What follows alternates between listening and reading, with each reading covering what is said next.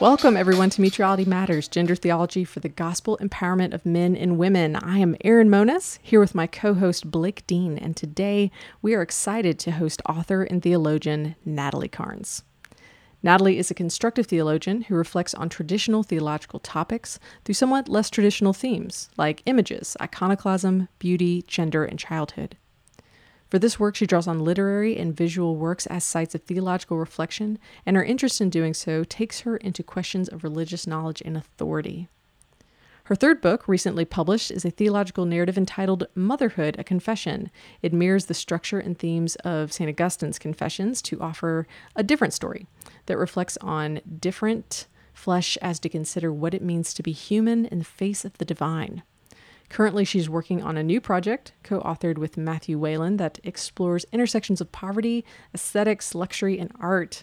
In it, they pursue the question what is the place of art in a world of poverty and suffering?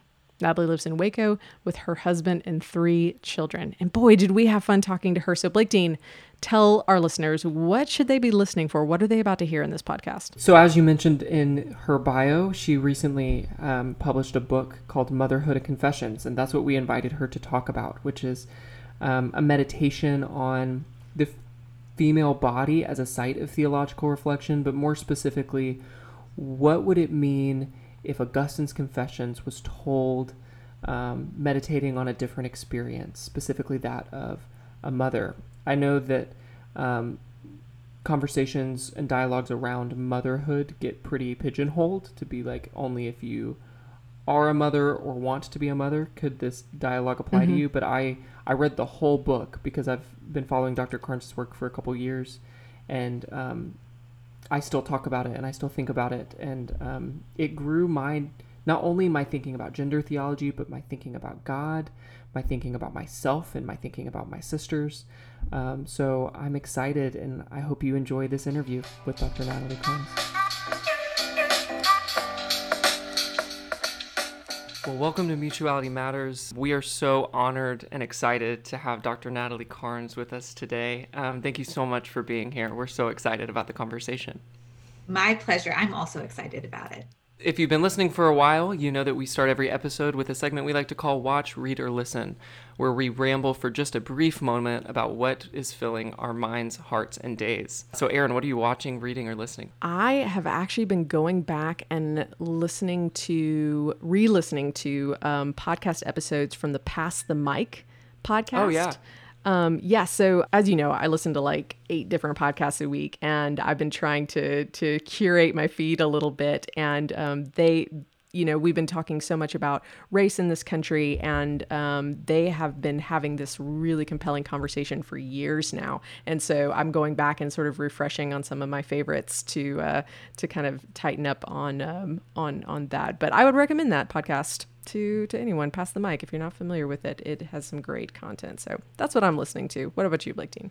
I am currently reading, um, and I've been reading it for a while, so I'm working really slowly through it. God and the Art of Happiness by Ellen Charry, exploring both the philosophy and theology of happiness and how, like, to Christianly understand the good life. So that's been um, definitely a a headier read, but it's been really, really good. So I've really enjoyed it. Natalie, what about you? Well, I've been, I just watched Hamilton uh, this oh, weekend yeah. when it was released on Disney Plus, and um, that was really fun. I, I, watched it as I'm also reading uh, Hilary Mantel's Wolf Hall, which is about Thomas mm. Cromwell, and I'm sort of being struck by the similarities between Alexander Hamilton's story and Thomas Cromwell's story, both sort of like men who came from obscure backgrounds to be able to rise the ranks through power and how it was they were able to do that and stay there. But um, now I've got like the songs of Hamilton in my head constantly. So I'm just, I'm, I'm sort of, I guess I, I've been hearing about it for forever and it was really fun to finally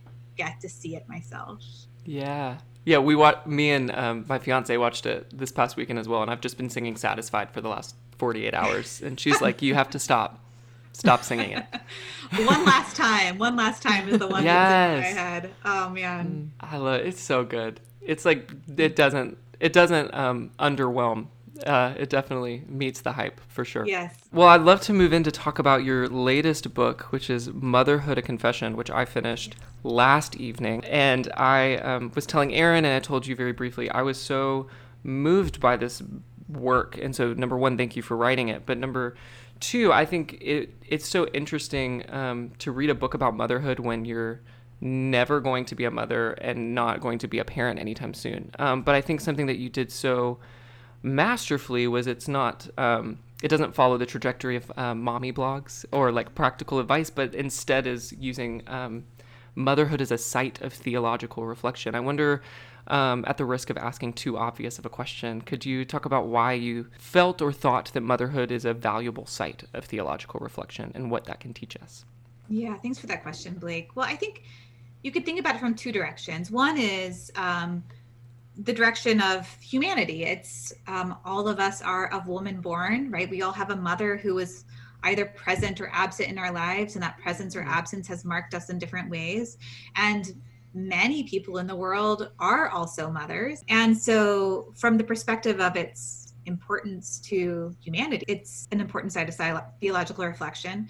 And then also, um, you can think about it from the side of divinity, right? Which is that motherhood has been a sort of persistent, if low key, metaphor for describing who God is in relationship to us, both in mm. scripture, going back to the Old Testament. Paul uses this metaphor a lot. Mm-hmm. And then throughout the tradition, especially like in the, uh, uh there are a number of like medieval mystics who talk about motherhood as a way of thinking about God. So it's present in the theolo- under theologized.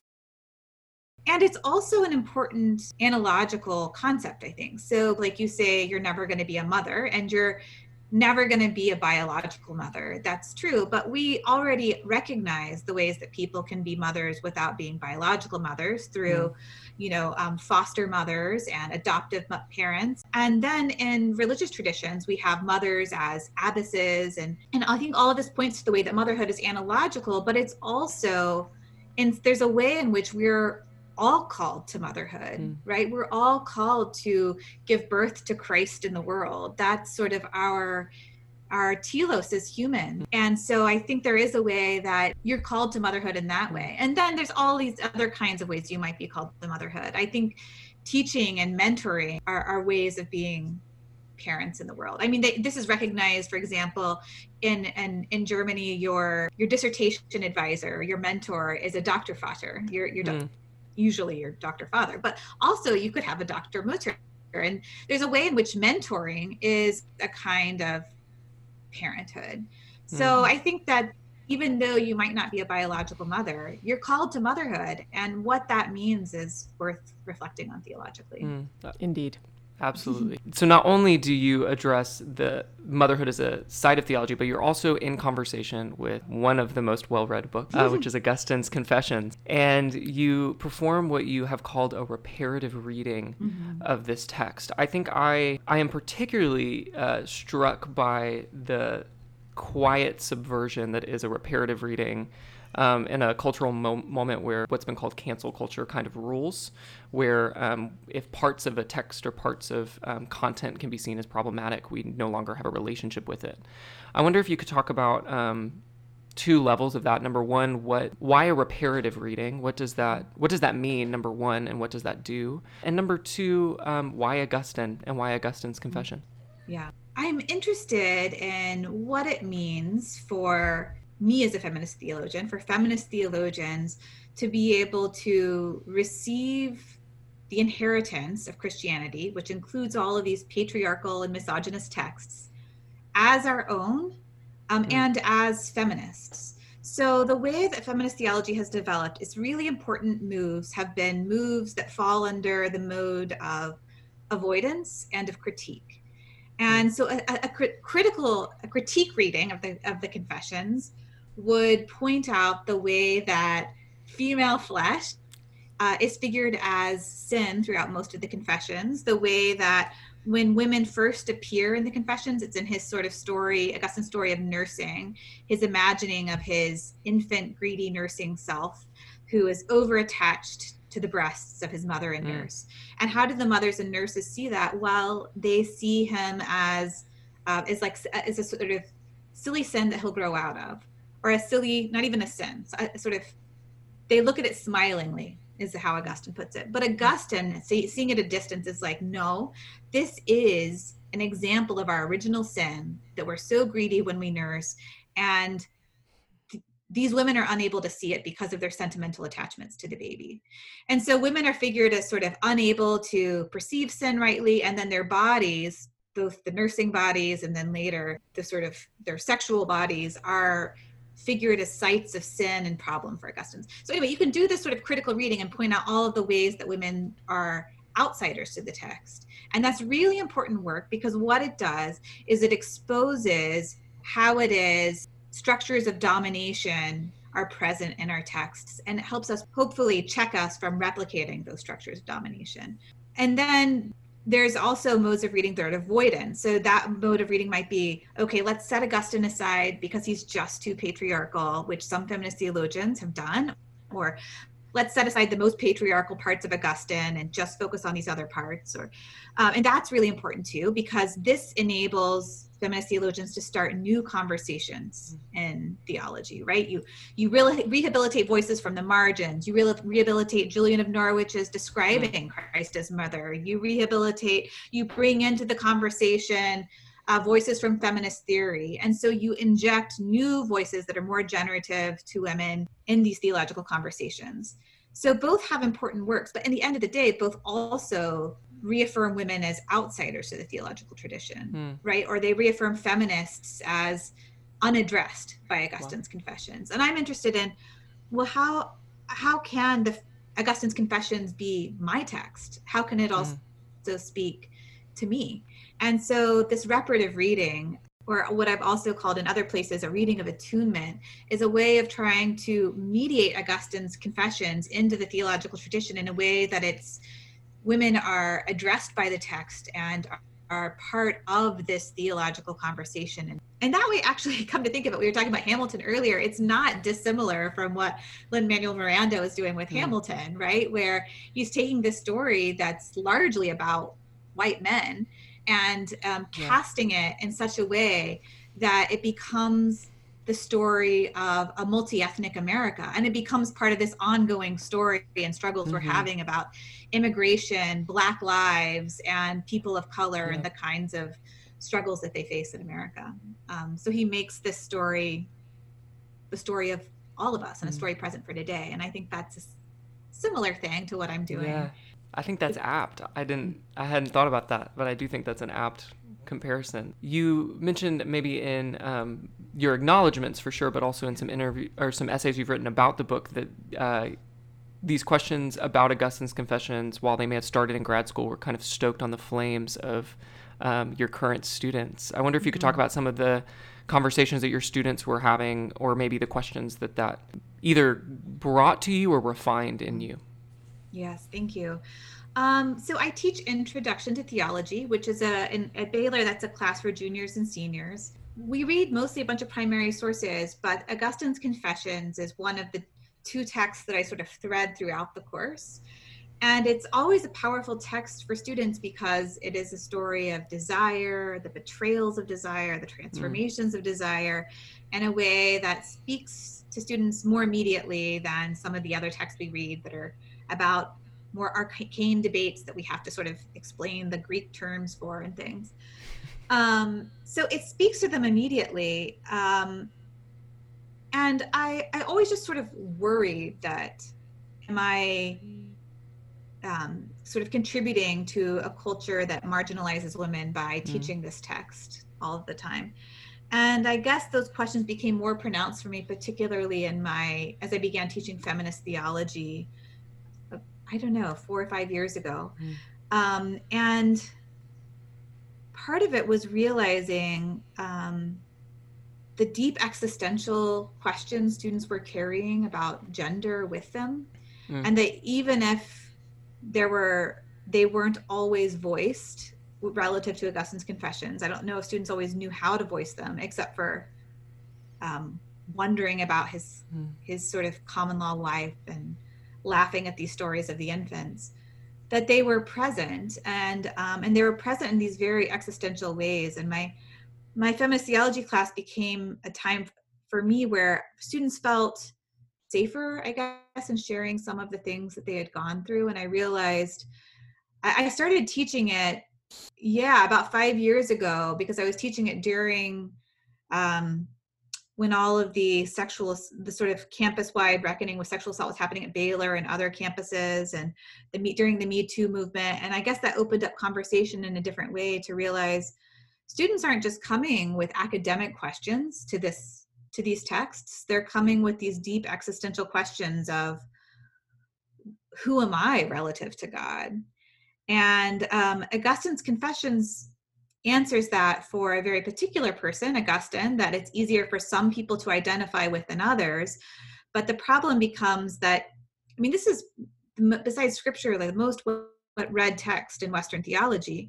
And um, it's a story of what it means to be human in the face of the divine because it's one person's story, but it's read as the paradigmatic story that's harder for some students and some readers to see themselves in than others. And um, if you don't see yourself in the paradigmatic story of what it means to be human in the face of the divine, then then then how are you going to negotiate that your your way in the world and your relationship to to God? And so um, so those kinds of questions sort of propelled me, as well as the questions I was having as being a mother at the time, propelled me to to write this book. And we we greatly appreciate it. I know for my own reading of your book, I it was just refreshing. It was mm-hmm. it was just so refreshing um, to to get uh, just such a rich engagement mm-hmm. with um, with with motherhood and femininity um, within the tradition that I love so much. Um, it, it, uh, there's a conversation that always sticks in my mind uh, that I had um, in a classroom not that long ago where we were talking about early baptismal fonts being shaped like uh, female genitals used to, for the symbolism of of you know the rebirth and the new birth which you which you talk about in your book and um, we are talking about being the bride of Christ and some of the some of the things that are going on there and I had a colleague uh, say in, in, complete, you know, non-maliciousness, but just was genuinely concerned. He says, he says, well, this is all fascinating. I'd never heard this before, but I pastor a church that has a lot of like guys and manly men. Um, and I just don't think they're going to jive with this whole bride of Christ thing. It's just too feminine for them. Is there any way we can sort of man it up a little bit? And I was just like, oh, okay, I'm just going to take man a deep breath up. here. That's always man my favorite up, yeah. question. Oh gosh, and uh, and so it led to this really productive conversation, which we're fortunately the man who presented the question, I, I, think, really learned and, and accepted a lot that day. But talking about how women are always having to reread themselves back into our Christianity because it is so saturated with male imagery. And when we talk about imaging Christ, and we talk about um, how to you know discipling, and when we reference uh, scripture stories, it is just so much um, maleness that that we're navigating, and so. Um, and with just poor Bible translations that are using male pronouns and having eh, like I don't think it ever occurred to me how often I have to reread or, or, or switch um, over to remind myself that, oh, when it says all men, that also pertains to me.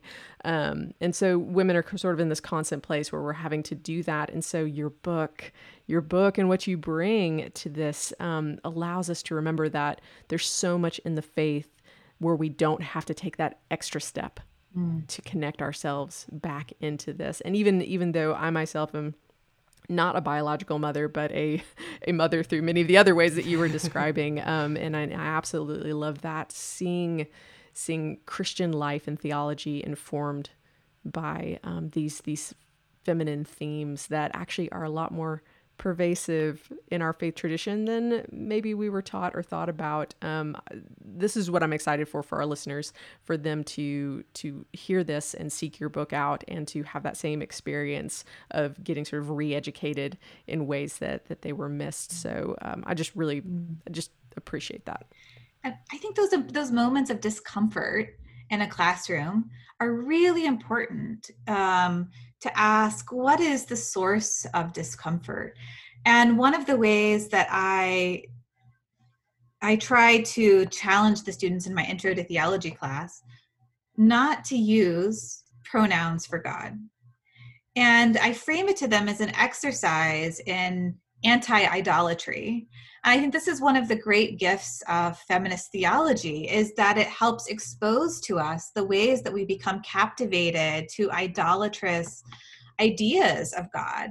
I mean, fatherhood is a wonderful way of thinking about God. Um, but it doesn't mean that God is male. And we might intellectually know that, but our imaginations have been so captivated by this image that it's hard for us to imagine God outside of maleness. And if I mean, if you want a real exercise in like gender like opening, like read some of these medieval mystics. I mean, it's just not only is God like a mother, but like there's also, but that doesn't mean that God isn't also the spouse at the same time. And you have Catherine of Siena. My students in feminist theology always find this weird, but um, Catherine of Siena like marrying Christ with Christ's foreskin as her wedding ring. so there's there's just all of this mix, and all of it's pointing to the way that God cannot be captured by gender by sex. You know god is beyond male and female. That's a very simple idea but for some reason our imaginations constantly sort of settle into and reify particular images of god.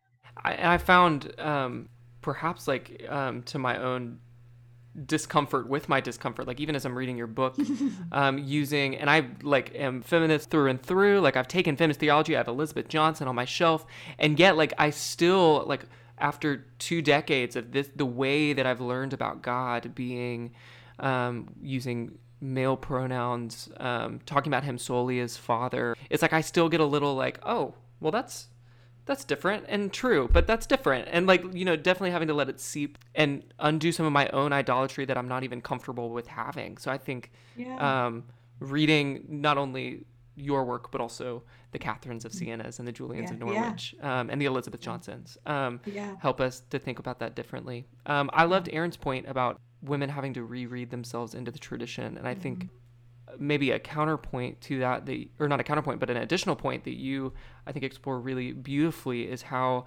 um, some sometimes because of uh, lived experience and patriarchy and um, socialization, women have to ask different questions. And so a central thing to Augustine's reflections is desire. Um, mm-hmm. But for him, that's um, centered on his own um, lust filled desire. But you mm-hmm. talk about the tensions and the difficulties of talking about female desire, specifically female sexual desire. I wonder mm-hmm. if you mm-hmm. could um, map out, map that out just a little bit for us about how mm-hmm. maybe uh, you as a woman or women mm-hmm. um, generally have to think about mm-hmm. desire differently than maybe Augustine presents it. Yeah, I think there's been a lot of really great. I mean, that my my chapter on desire is informed not just by feminist theory, but also by all this great journalistic writing there's been, um, especially in the wake of Me Too.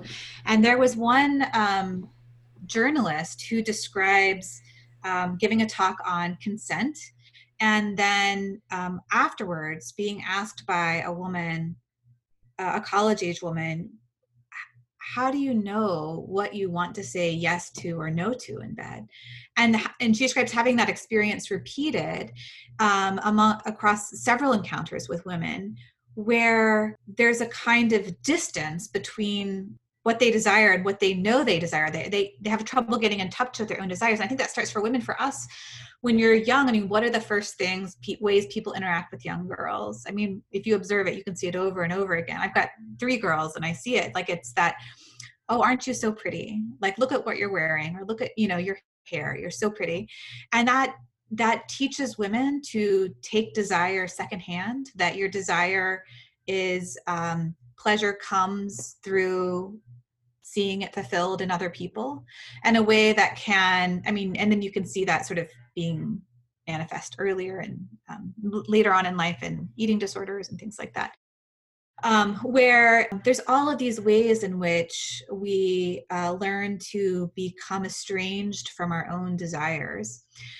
Augustine has almost the opposite problem, um, where he, he's so in touch with his sexual desire um, that it keeps him from being in touch with his deepest desires right so he's in touch with his desire but it's um it's these immediate shallow desires that he's in touch with whereas a lot of it's it's different for a lot of women that you are not in touch with those more immediate sexual desires as, as easily as Augustine, perhaps, but both are ways of then uh, preventing us from attuning to our life's sort of deepest desires. And that's work that um, you have to do from different directions from Augustine's story and then from the story of many women growing up.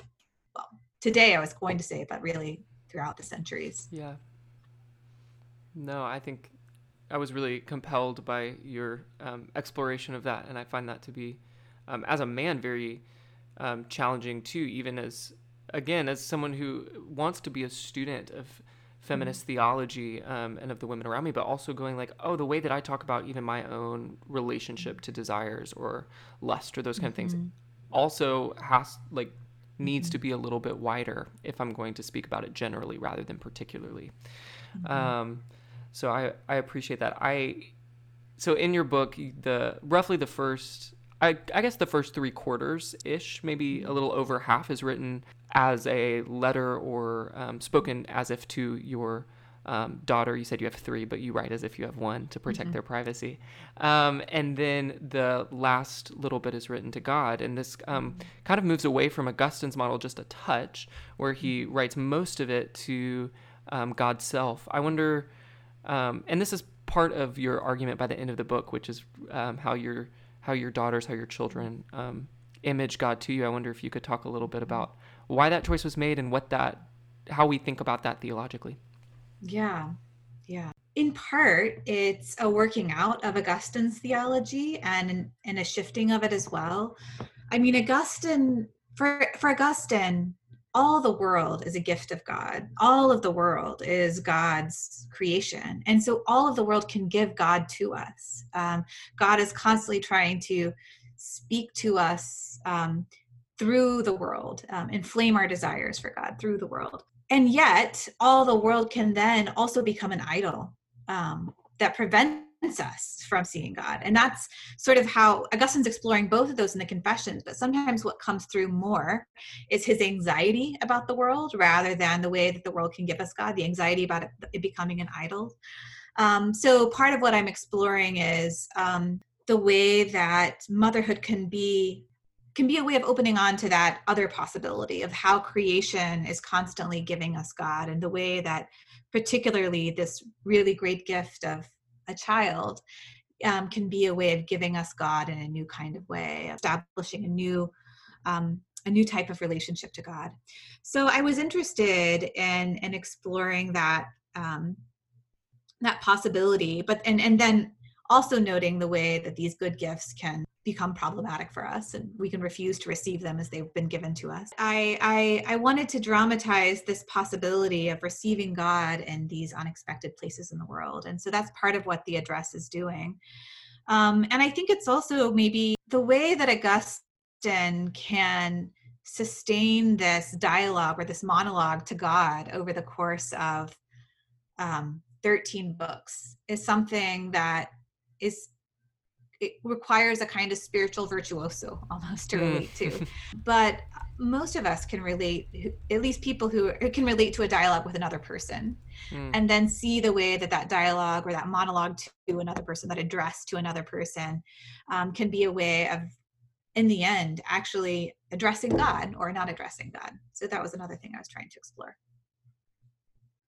Yeah. Oh gosh. Uh, i was wondering if you can maybe even speak to something specific for me, there is um, a phrase that our listeners, when they get into your work and when they read the book, are are going to to come across that. I was wondering if you could un- unpack for us, which is non-contrastive transcendence. Mm-hmm. Um, you you work very much in this, and you talk a lot about it. But um, do I use that word in the book? How did my editor like? no, but in your defense, it was sometimes my students get um, caught up in the abstraction okay. of non-contrastive transcendence. So it's, yes, it's explained yes. a little bit before. Okay, okay, okay. Yes. Well, and, and to be to be fair, also I've been I've been listening to things your public speaking and, and podcasts you've been on and, and other aspects of your work, and I just I just find this really fascinating. So could you just talk a little bit about that for us? Yes. So this is the idea that God is not a thing in the universe. God is not a being among beings. God is not at the top of some spectrum of attributes like goodness, power. God is the ground of being. God is the ground of goodness. God is goodness itself. God is power, God's self. Um, so, uh, um, so non-contrastive transcendence means that um, God is so beyond the world that God does not contrast with the world. One of the theologians who's, by the way, been so important in reintroducing this idea into contemporary theology is Kathy Tanner, but it's deep in the Christian tradition, um, particularly she, draws a lot on Gregory of Nyssa, who's um, one of my wrote my first book on. So, anyway, so but she also identifies this, I think, very helpfully in terms of two models for falsely relating transcendence and immanence. So transcendence names God's beyondness of the universe, and immanence names God's presence to the universe. And um, so she says, okay, look, you've got this model. You can find these models in in Greek philosophy, where you've got the uh, the Greek gods, right? And um, they are gods who are at the they're they're powerful. They're more powerful than humans. They're wiser and better, arguably, than humans. Um, um, but they're better in the way that they're higher along on the spectrum, right? They're on this. They're like if we're on ladder rung number three, they're on ladder rung number twelve or something of, of in the universe. So the benefit of describing divinity in this way is that you can explain how it is divinity is present in the world, how it is these gods can interact with us.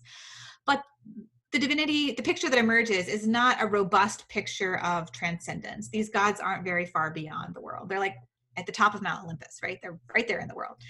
Um, and then with Plato and Plotinus, um, you have a picture of divinity that is transcendent, but is transcendent in a contrastive way. So, whereas we are in the realm of becoming, divinity is the realm of being. Whereas we are the realm of temporality, divinity is the realm of eternality. And so, this is a picture of divinity that has transcendence, and yet that transcendence means that it's not clear how it is um, divinity can interact with the world of humanity in any kind of meaningful way, which is why, and Plato's picture of creation, you have to have these intermediaries. Um, God can't directly create the world. So here's the problem: is that transcendence and immanence seem to be in a kind of tug of war and an inverse relationship, where the more the more God is beyond the world, the less God is present to the world. The more God is present to the world, the less God is beyond the world. So non-contrastive transcendence is a way of saying not splitting the difference by saying, well, we'll take a little transcendence here and a little immanence yeah. there, mix it together and get a, a, purple god or whatever. No, it's um, it's a way of it's saying, look, this picture of transcendence is not transcendent enough. It needs to be radicalized. And once you understand that God is so transcendent that God isn't contrastive to the universe but that which is sustaining all the universe, then you can understand how it is God can be in relationship to the universe. So the fact that God created the world from nothing means the way God is present to all living things, to all creation. At every single moment is is sustaining all of creation. And God's presence to all creation is also a picture of how God is beyond any single thing in it and and the fact that god can beyond be beyond all of creation names the way that god can be present to every single thing within creation. This is probably a longer description of non-contrastive no. transcendence that you wanted but the point is that it's, it's such a it's a radical picture of transcendence that enabled christians to then describe how it is god could become human without ceasing to be god right? This is this is a, a picture of transcendence and immanence that was worked out particularly in the fourth century um, controversies over how to describe Christ.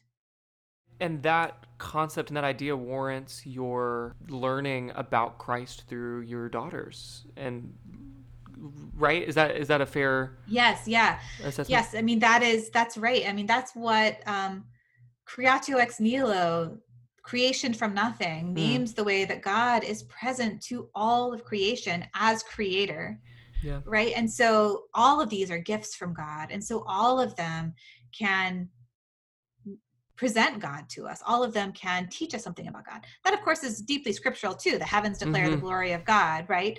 Um, but that also warrants the way why it is I can learn something about God from my daughter. There's other warrants for that as well. Um, particularly, I'm interested in the way that Christ was a baby and the way that Christ in Matthew 25, verses 31 through 46, talks about how Christ comes to us in the powerless and marginalized ones of the world. Mm. And so, um, in in relating to an infant in her powerlessness, I'm also learning something about how it is Christ comes to us, um, and also how Christ has been involved in our healing because Christ comes to us in the powerless because Christ came to us in our own powerlessness. Yes, absolutely. Well, Natalie, there is so much more that we could to- we could talk about. I we've just loved this conversation, but for the sake sake of your time and and and the listeners, um, I was wondering if you could help wrap us up by telling us a we, we want our listeners to know how they can continue to support and follow your work. And if there are new projects that you are working on uh, we'd love for you to highlight those. Um, blake had mentioned something about um, some suffering and art. Mm-hmm. um, can you just uh, highlight some of that stuff for us? Absolutely. Um, so my um, I, I do have a website. It's just my name so it's probably easy to find And the the work that I'm doing now, I'm doing two projects. One is a, a, project I'm doing with my husband, and my husband's a moral theologian, Matthew Whelan, and he does he just wrote a book on Oscar Romero that looks at um, land reform and ordinary violence. And so he's done a lot of work on like property use and possessions and um, Catholic social teaching um, and I've been doing this work that's sort of theology in the arts, theological aesthetics, but we've had conversations ongoing over the years. And it's made us realize how separated in theology these conversations are. Uh, mm. Conversations about property and poverty and possession and suffering and questions about theology and the arts. And so we've been we're writing a book together now um, on poverty, luxury, and art, asking how it is Christians can justify making, enjoying, supporting art in a world of extreme need. Um, so that project is pretty far along and then the the other thing that i'm just at the very beginnings of is in the wake of motherhood thinking more about feminist theological reading practices mm. so my my book motherhood is experimenting with the genre of theological writing but other feminist theologians have been doing the same um, janet martin soskice wrote this creative nonfiction work about 10 years ago called sisters of sinai um, elizabeth johnson one of her yeah. recent books is creation of the cross which is a dialogue um, mm-hmm. mimicking anselm's dialogues and um, and then you have about four different prominent feminist theologians who have been writing novels and i'm interested in well what is it that what what is it that feminist theologians are doing with these practices of reading and writing what is it pointing to about what's needed as far as how to mediate this patriarchal tr- tradition that is christianity forward in ways that are more generative um, so that's something i'm just beginning to think about but i'm excited to, to think more about it and I'm excited to read it when it has its life. Yes. Thank you so much for being with us. Um, I can't commend Motherhood a Confession highly enough. Um, it's to to all kinds of readers. Um, mm. I think I was telling Erin when we were prepping, I was like, I think the thing that's so frustrating is that once motherhood or um, gets put on a book, there the demographic seems to shrink of who will read it. Mm. Um, and I, with my very small voice, would like to say that I learned um, more about myself, more about my mom, more about God's self. Um, and it led me to uh, pray and worship while I was reading. So thank you for your work and thank you for speaking to us today. Yeah, thank you, Blake and Erin. This has been a real delight. Come on. Right? Here's, I don't know if you could tell that I was giddy the whole time. uh, I found, I picked up her book Image and Presence a couple years ago and was so astounded mm. by just her mastery of the English language oh, and gosh. then on top yeah. of that theological concepts. And you I mean all of you now know this from listening to her talk just so effortlessly. Um, the way she wove in Hamilton to her own conversation around motherhood her book i just think like man not only what an amazing college professor but what a profound thinker. I yeah. I'm just so challenged by the idea um, of conversion. Mm. I'm so challenged by the idea of like what does it mean to continually be turning back to God and having each other, whether that be our children or our family or our friends or our loved ones or our spouse, how do we not only be images of Christ to one another, but also be reasons for turning back to God or tor- turning to God in new ways? I think the world of Dr. Carnes, and I was so flattered to get to talk to her. What did you love? Oh gosh, uh, you know, I've heard you talk about Dr. Carnes for for a while, and I'd never gotten into her work. So reading uh, Motherhood was amazing. So I loved getting to do that and go into this interview. But I really appreciate when theologians like her take this idea of image and beauty and imagery um, these sensory things that we often take for granted or are adverse to because we maybe grew up in traditions that said, "Ooh, don't you know, stay away from images, stay away from it's it's idolatry."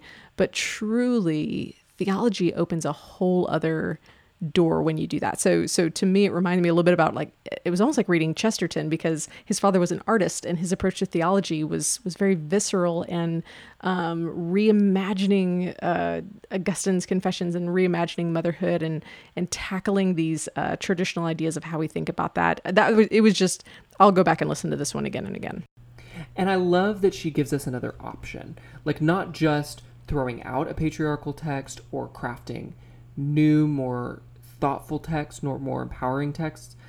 But the third option is I a reparative reading is what she calls it. And I left reading her book loving Confessions more than I did yes. when I read Confessions. It's not a I wanted to burn Confessions and then hold up this new work. And now I just want to hand both, which I think is such a masterpiece. Um, so everyone should go get a copy of Motherhood: A Confession and I'm so excited about her upcoming projects that I had no idea about mm-hmm. until we mm-hmm. talked to her. But I also would commend not only motherhood, but specifically the first chapter in her book, Image and Presence, mm. where she does some pretty masterful work on um, Mary and the female body that I think um, is equally as powerful as her book, Motherhood. Awesome. Well, guys, we hope you have grown to appreciate Natalie Carnes in the same way we both have. Um, and we just want to thank you for joining us today. And if you enjoyed this podcast, we would love to hear from you. We are on Facebook, Instagram, Twitter. You can leave us a rating or review, which would be great on iTunes or any of the podcast platforms you use. Um, we really appreciate connecting with you. And we also just love feedback. Um, and also, if you really, really love the podcast, uh, you should become a patron and join our Patreon account. You'll receive uh, early releases of podcast episodes, as well as varying additional content from your favorite co hosts. So definitely go and check that out. It is so easy and simple and cheap to become a patron.